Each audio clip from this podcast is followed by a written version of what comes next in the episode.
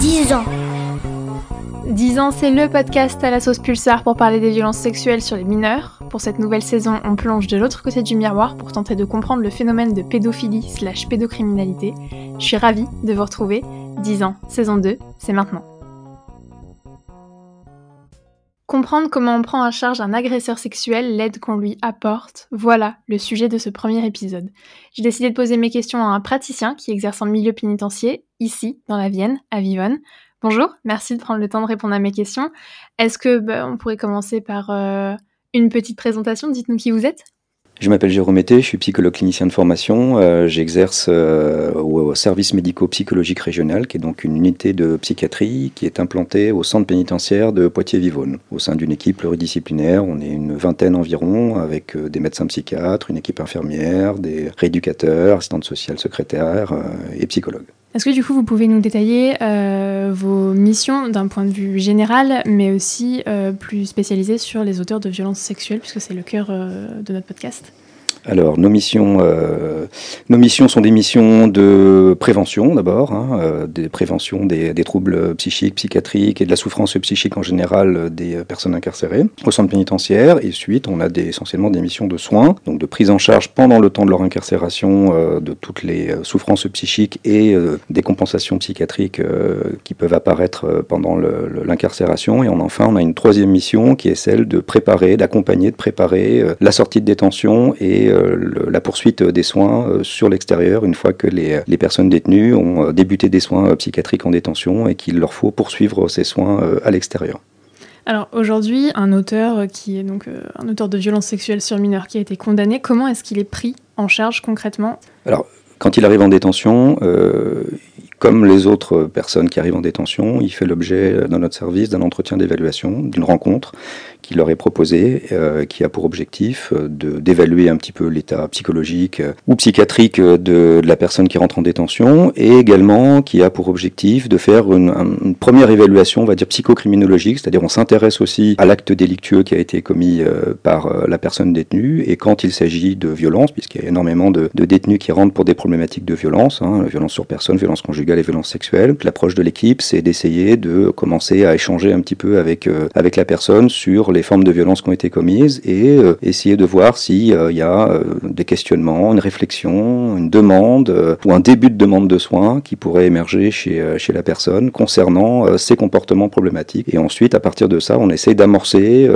des prises en charge, de proposer des prises en charge aux personnes. Et quand les personnes acceptent, puisque les soins se font uniquement sur la base du volontariat et de l'accord des personnes détenues, et bien à ce moment-là, nous mettons en place des prises en charge dans l'unité, alors qui peuvent être très différentes, qui vont de l'entretien, on va dire de l'entretien de soutien, du travail de psychothérapie un peu classique dans un bureau comme on peut le faire ailleurs, à des prises en charge qui sont plus spécifiques, notamment des groupes thérapeutiques pour les auteurs de violences sexuelles, que moi j'anime notamment avec une de mes collègues psychologues. Et on a également d'autres types de prises en charge qui sont des prises en charge non spécifiques, c'est-à-dire que on adresse ces patients auteurs de violences sexuelles dans d'autres approches thérapeutiques qui ne sont pas destinées nécessairement aux auteurs de violences sexuelles, donc ils vont être, on va dire, mélangés avec des patients qui ont des problématiques différentes, mais on estime que par rapport à leur situation clinique, par rapport à l'intérêt que ça peut représenter, eh bien il est préférable de les orienter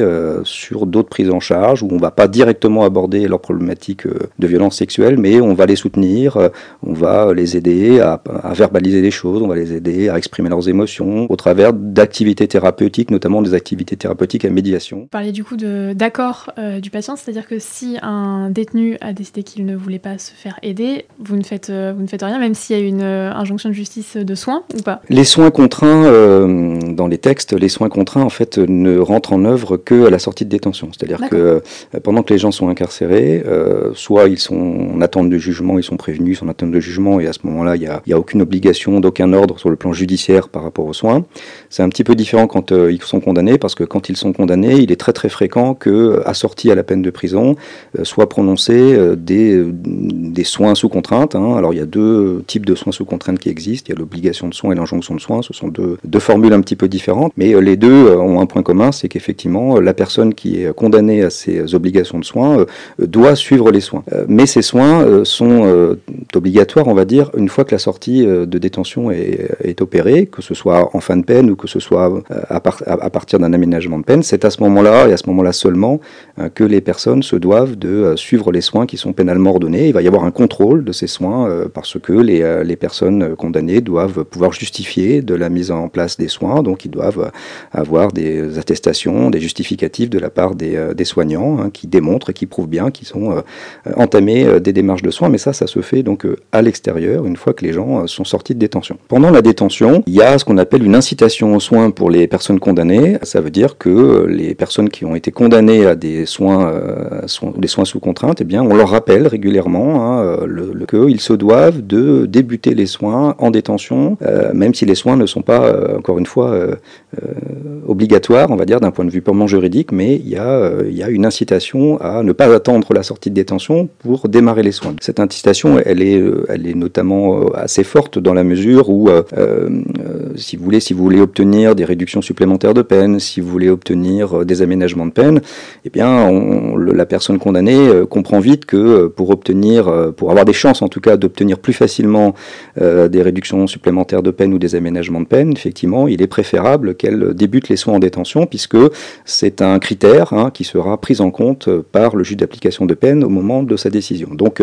c'est un critère très important pour les magistrats et donc effectivement ça crée pour la personne condamnée une forme de pression relayée sur place. Tout cela pour dire que un certain nombre de détenus condamnés, hein, je parle toujours des condamnés, hein, de condamnés effectivement, viennent vers nous, viennent vers les structures de soins et la structure psychiatrique pour mettre en œuvre rapidement les soins pour lesquels ils ont été condamnés. Pour les prévenus, alors que les prévenus c'est ceux qui sont en instruction, c'est ceux qui sont en phase d'enquête, hein, donc ils sont en mandat de dépôt, et bien pour eux, on va dire, il n'y a pas d'obligation, il n'y a pas d'incitation aux soins particulière, ils n'ont pour l'instant rien à gagner puisqu'ils ne sont pas condamnés, donc il n'y a pas à gagner de réduction de peine, d'aménagement, la question ne se pose pas à cette étape de la procédure.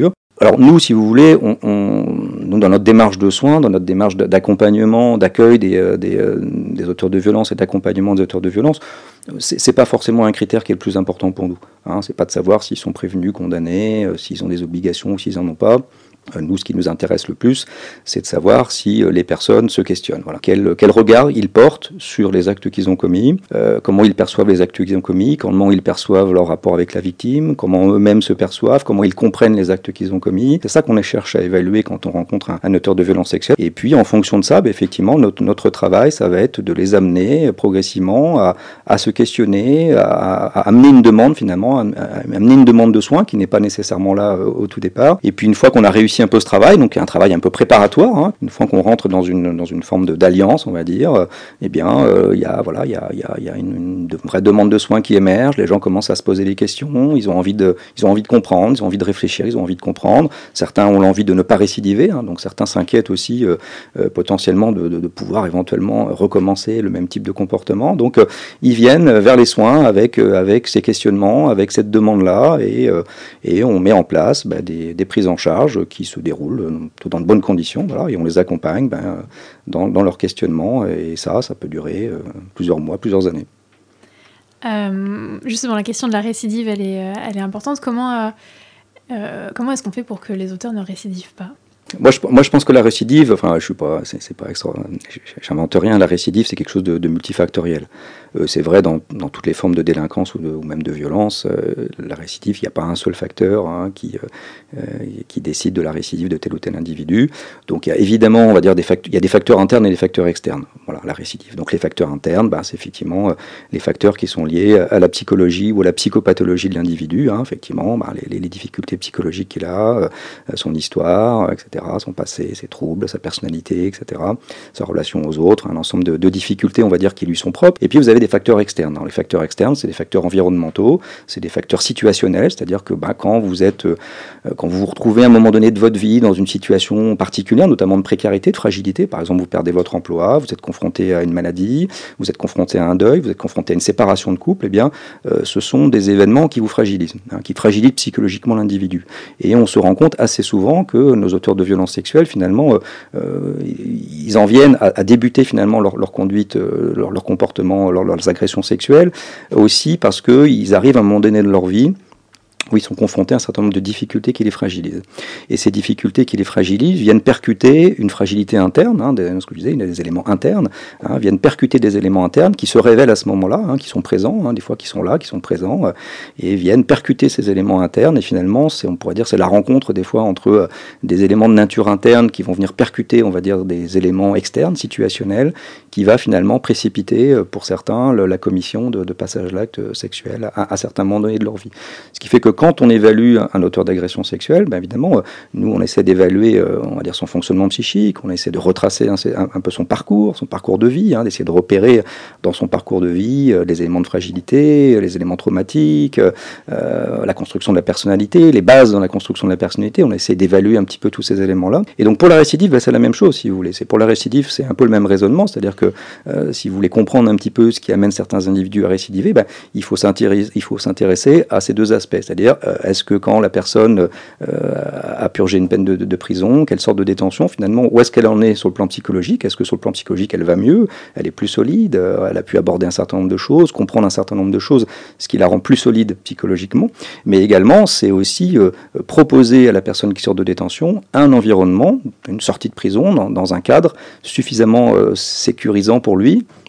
On a balisé un certain nombre d'éléments importants dans son environnement externe pour qu'il ne soit pas de nouveau confronté à des éléments d'environnement externe qui pourraient de nouveau le fragiliser.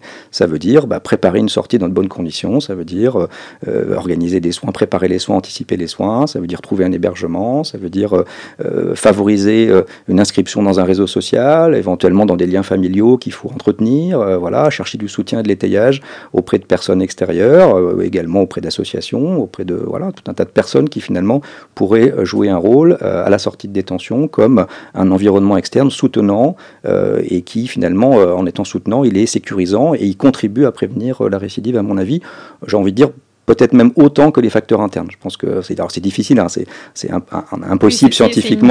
C'est une balance, c'est impossible scientifiquement de dire quel est le pourcentage, par exemple dans une récidive, quel va être le pourcentage qui va être imputable à des éléments internes, à des éléments psychologiques, psychopathologiques, et quelle est la part qu'on peut imputer à des éléments situationnels. C'est extrêmement difficile de le dire. Je veux dire c'est au cas par cas. C'est-à-dire que pour certains individus, on pourrait dire que si le récidive, c'est 90% à cause d'une problématique psychologique qui n'a toujours pas été réglé.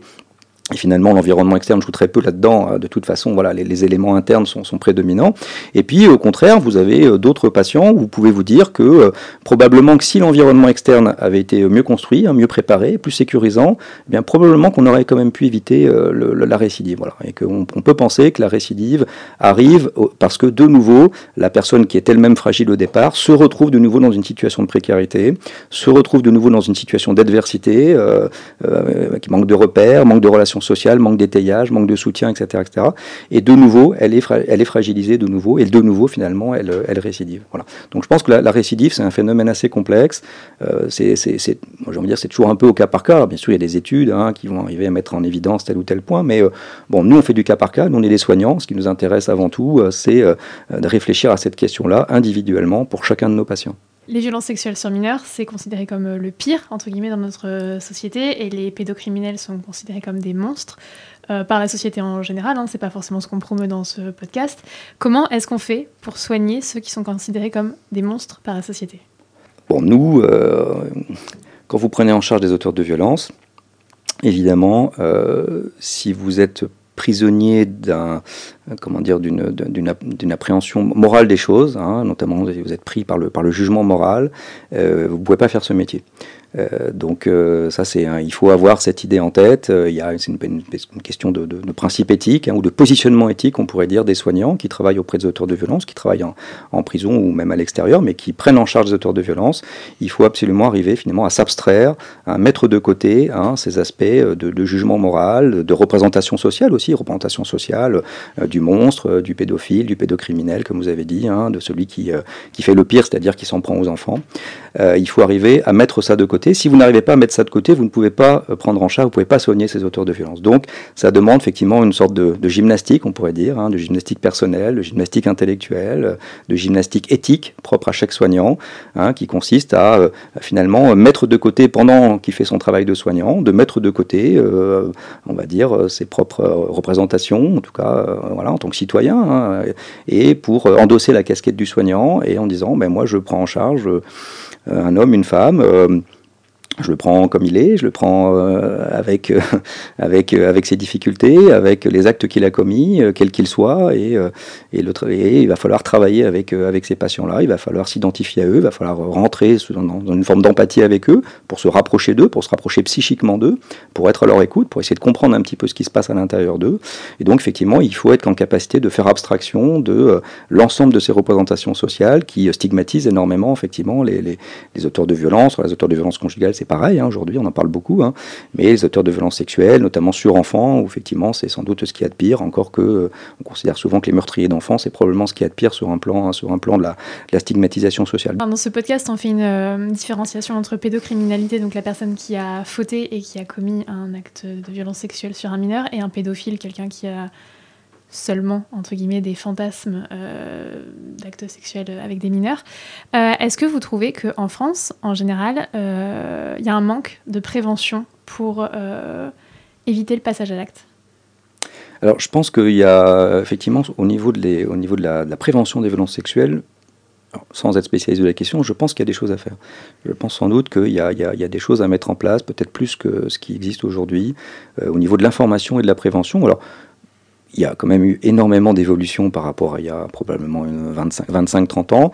D'abord parce qu'aujourd'hui, on parle beaucoup des violences sexuelles comme on parle beaucoup des violences conjugales depuis quelques années, que les choses se sont structurées au niveau de la prise en charge des auteurs de violences sexuelles, qu'il y a des équipes aujourd'hui qui sont spécialisées, un peu comme la nôtre ou ailleurs, qui sont formées, qui sont spécialisées, qui ont maintenant de grandes longues années d'expérience dans la prise en charge de ces types de patients. Il y a beaucoup de littérature également, beaucoup de recherches scientifiques, de colloques et de littérature.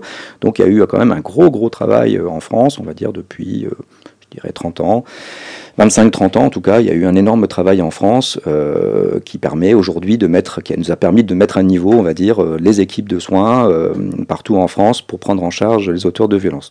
Donc sur ce plan-là, moi je dirais qu'il y a eu beaucoup de choses de faites et qu'aujourd'hui les choses fonctionnent à peu près correctement. Après, au niveau de la prévention, je pense qu'il y a encore effectivement du travail à faire au niveau de la prévention, notamment auprès des jeunes, auprès des enfants, des adolescents.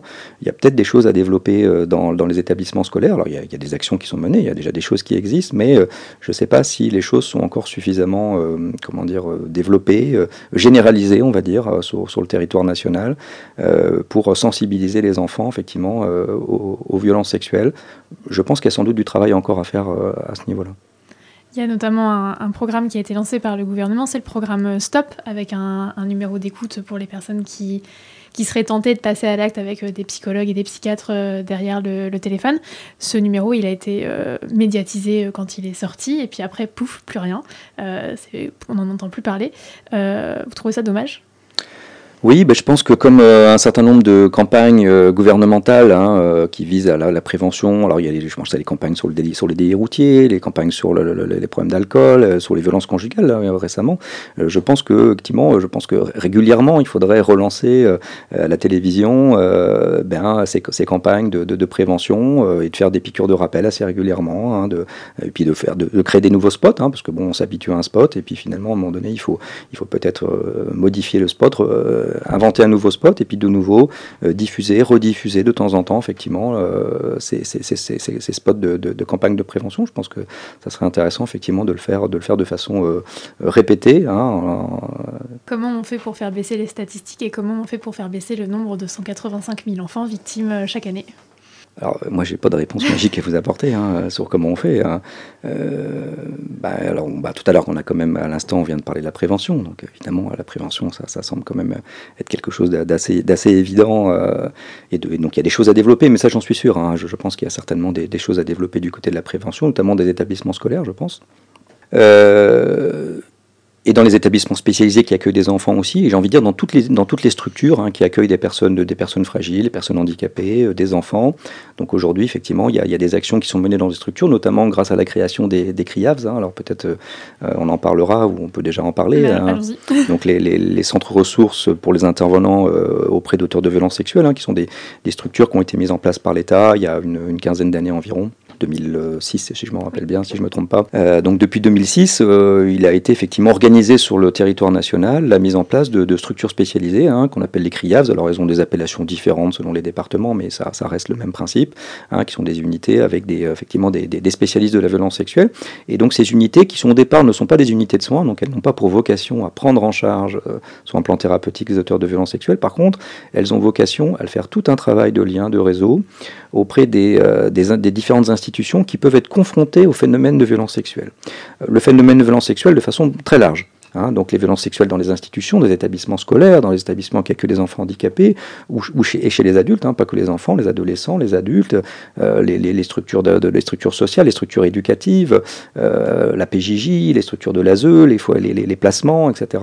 Et donc ces collègues qui sont spécialisés, ils organisent sur le territoire, dans les zones qui leur sont attribuées, ils organisent tout un maillage avec les partenaires, avec les grandes institutions, la justice, les services sociaux, la psychiatrie, la protection de l'enfance, etc. Et donc des actions où ils rencontrent les équipes, ils répondent à des problématiques qui leur sont soumises, ils vont rencontrer les équipes sur place, ils discutent de situations concrètes, ils sont là pour orienter, ils sont là pour conseiller. Et donc il y a tout un travail qui est fait par les équipes du CRIAVS au niveau national et qui vise justement à informer, à sensibiliser et à conseiller tous les professionnels qui peuvent rencontrer des situations de violence sexuelle pour les aider à trouver des solutions, pour faire de la prévention, pour faire du conseil, pour faire de l'analyse de cas et bien sûr pour les orienter vers les soins, c'est-à-dire pour orienter les personnes qui sont concernées par ces phénomènes de violence sexuelle, pouvoir mieux les orienter. Alors les victimes, du côté des soins pour les victimes,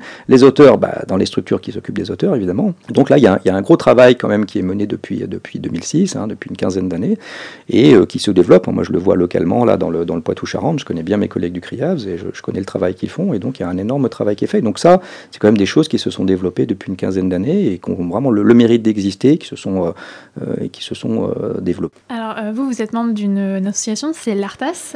Est-ce que vous pouvez du coup nous expliquer le but de cette association et puis ce qu'elle est ? Alors l'ARTAS, c'est l'association pour la recherche et le traitement des auteurs d'agressions sexuelles. C'est une association qui a été créée au milieu des années 90 par un ensemble de professionnels qui travaillaient beaucoup en milieu carcéral ou en milieu ouvert, comme on dit, c'est-à-dire dans les centres de consultation psychiatrique externe, mais beaucoup, essentiellement quand même des soignants qui travaillaient en milieu carcéral et qui donc prenaient en charge tous les jours dans leur travail des auteurs de violences sexuelles. Et à cette époque-là, dans les années 90, début des années 90, milieu des années 90, il n'y avait pas encore grand-chose en France. Rien n'était structuré, il y avait très peu d'écrits, très peu de recherches, il n'y avait pas de grands noms qui se dégageaient de spécialistes, il n'y avait pas de mise en place d'expériences thérapeutiques, de prise en charge, etc. Et donc on était dans les balbutiements, on va dire, de la prise en charge des auteurs de violences sexuelles. Et donc cette association a été, on va dire, la rencontre de professionnels de terrain qui se sont dit, il faut qu'on réfléchisse ensemble à cette clinique particulière des auteurs de violences sexuelles, il faut qu'on travaille sur cette clinique-là, il faut qu'on élabore des stratégies de prise en charge, il faut qu'on réfléchisse à comment on les prend en charge. Et donc, sous l'impulsion du docteur Ballier, Claude Ballier, qui est un grand nom de la psychiatrie criminelle et de la psychocriminologie française, d'inspiration psychanalytique, sous l'égide du docteur Ballier, c'est créée cette association. Et cette association, elle regroupe partout en France des professionnels qui continuent à réfléchir à la problématique de la violence sexuelle, en particulier aux auteurs, puisque c'est essentiellement au départ une association qui réunissait des professionnels qui s'occupaient des auteurs en prison. Donc on est surtout spécialiste, on va dire, des auteurs plus que les victimes. victimes. Mais comme je le disais encore une fois, on s'intéresse de toute façon au phénomène dans sa globalité. Et donc, cette association, elle organise des journées de travail régionales, elle organise un colloque national tous les ans. Là, le prochain est à Lyon au mois de juin.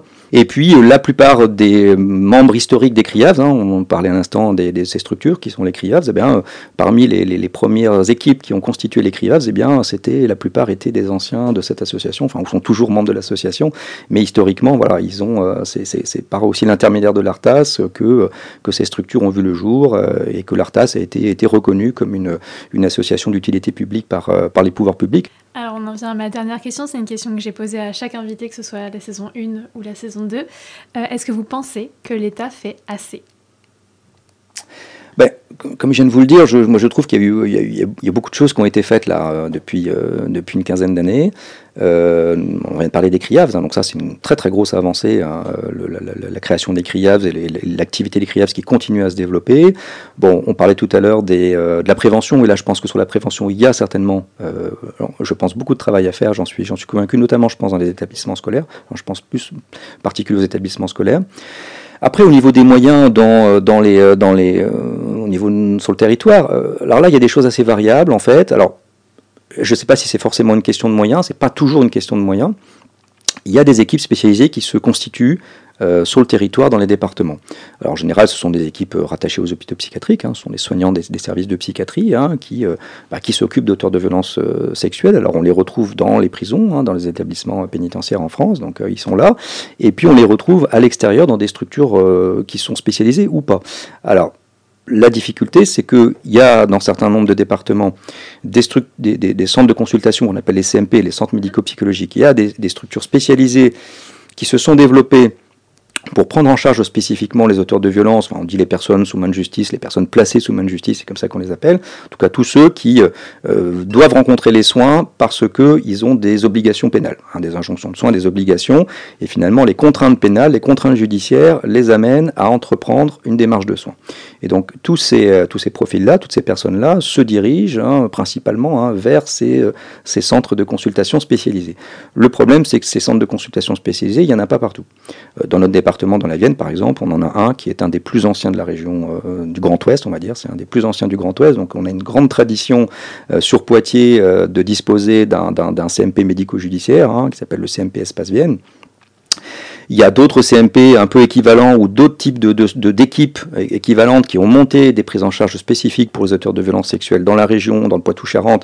C'est pareil, historiquement, il y a des choses à Niort, par exemple. Ça fait très très longtemps qu'ils travaillent avec cette population. Donc ils ont développé énormément de compétences, ils ont énormément de recul sur ces prises en charge. La Rochelle, Angoulême, récemment, un certain nombre d'années, ont développé également des choses. Mais par exemple, si vous regardez la ville de Tours, Tours c'est une grosse ville, c'est à 1 heure de route de Poitiers, c'est une ville qui fait trois fois Poitiers, ça fait que quelques années, peut-être 3-4 ans, qu'ils ont développé une consultation spécialisée en psychiatrie légale, alors que c'est une ville qui est 3 fois plus importante que Poitiers. Donc on voit bien qu'il y a une disparité sur le territoire entre historiquement des départements ou des hôpitaux qui se sont dotés il y a longtemps de structures de soins spécialisées qui forment des équipes et qui mettent en place des soins spécifiques pour les auteurs de violences, sexuelles. Et puis vous avez encore, malheureusement, dans un certain nombre de départements, il n'y a rien. Enfin, il n'y a rien de spécifique. C'est-à-dire qu'après, les personnes qui sont placées sous main de justice, qui ont des obligations de soins, des injonctions de soins, elles se dirigent vers les centres de consultation tout venant, où elles sont prises en charge, on va dire, comme un déprimé, comme un patient schizophrène, etc. Donc, elles sont prises en charge par les équipes, on va dire, de psychiatrie générale, qui ne sont pas formées pour prendre en charge ce type de patients, qui ne connaissent pas les problématiques, de psychocriminologie, parce qu'il y a quand même une approche un peu spécifique, qui est une approche en psychocriminologie. Donc, ils n'ont pas, évidemment, ces formations. Ils n'ont pas ces approches de psychocriminologie, ils sont en difficulté pour recevoir ce type de patients, ils ne savent pas comment les prendre en charge, ils sont, comme on les disait tout à l'heure, ils sont eux-mêmes parfois pris par les représentations sociales, la stigmatisation, même des personnels soignants, des fois ont du mal à mettre de côté ces représentations, comme on disait tout à l'heure, du monstre, hein, du pédophile, de l'agresseur sexuel sur enfant. Ça déclenche des choses chez nos collègues que les collègues, du coup, ont du mal à intégrer dans leur prise en charge. Donc, on se heurte à un certain nombre de difficultés dans certains départements pour prendre en charge correctement les auteurs de violences sexuelles. Donc, moi, avec le recul qu'on a, nous, dans notre service et sur le département, dans notre hôpital, moi, je pense qu'il y a quand même tout intérêt aujourd'hui à disposer, à ce que les départements créent, montent des structures spécialisées, forment des équipes, créent des consultations spécialisées pour prendre ce type de patient, parce qu'on ne prend pas en charge ce type de patient comme on prend en charge d'autres types de patients. Ça demande des connaissances en psychopathologie particulière, des connaissances en psychocriminologie particulière, des connaissances en droit pénal ou en procédure pénale. Enfin, ça demande un certain nombre de compétences que nos collègues de psychiatrie générale n'ont pas nécessairement.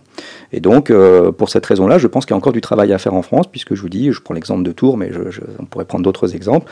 On se rend compte que sur le territoire, il y a encore des départements, des hôpitaux qui n'ont pas encore mis en place ce type d'accompagnement spécialisé, ce type de structure spécialisée. Et je pense qu'il serait nécessaire de le faire et de généraliser, si vous voulez, ce type de dispositif en France. Donc là, je pense qu'il y a encore du travail à faire sur ce plan-là. Merci à mon invité d'avoir pris le temps de répondre à mes questions. J'espère que vous, auditeurs, cela vous aura intéressé et aura éveillé vos consciences sur ce sujet. On se retrouve très vite pour le prochain épisode de 10 ans. À bientôt. Salut!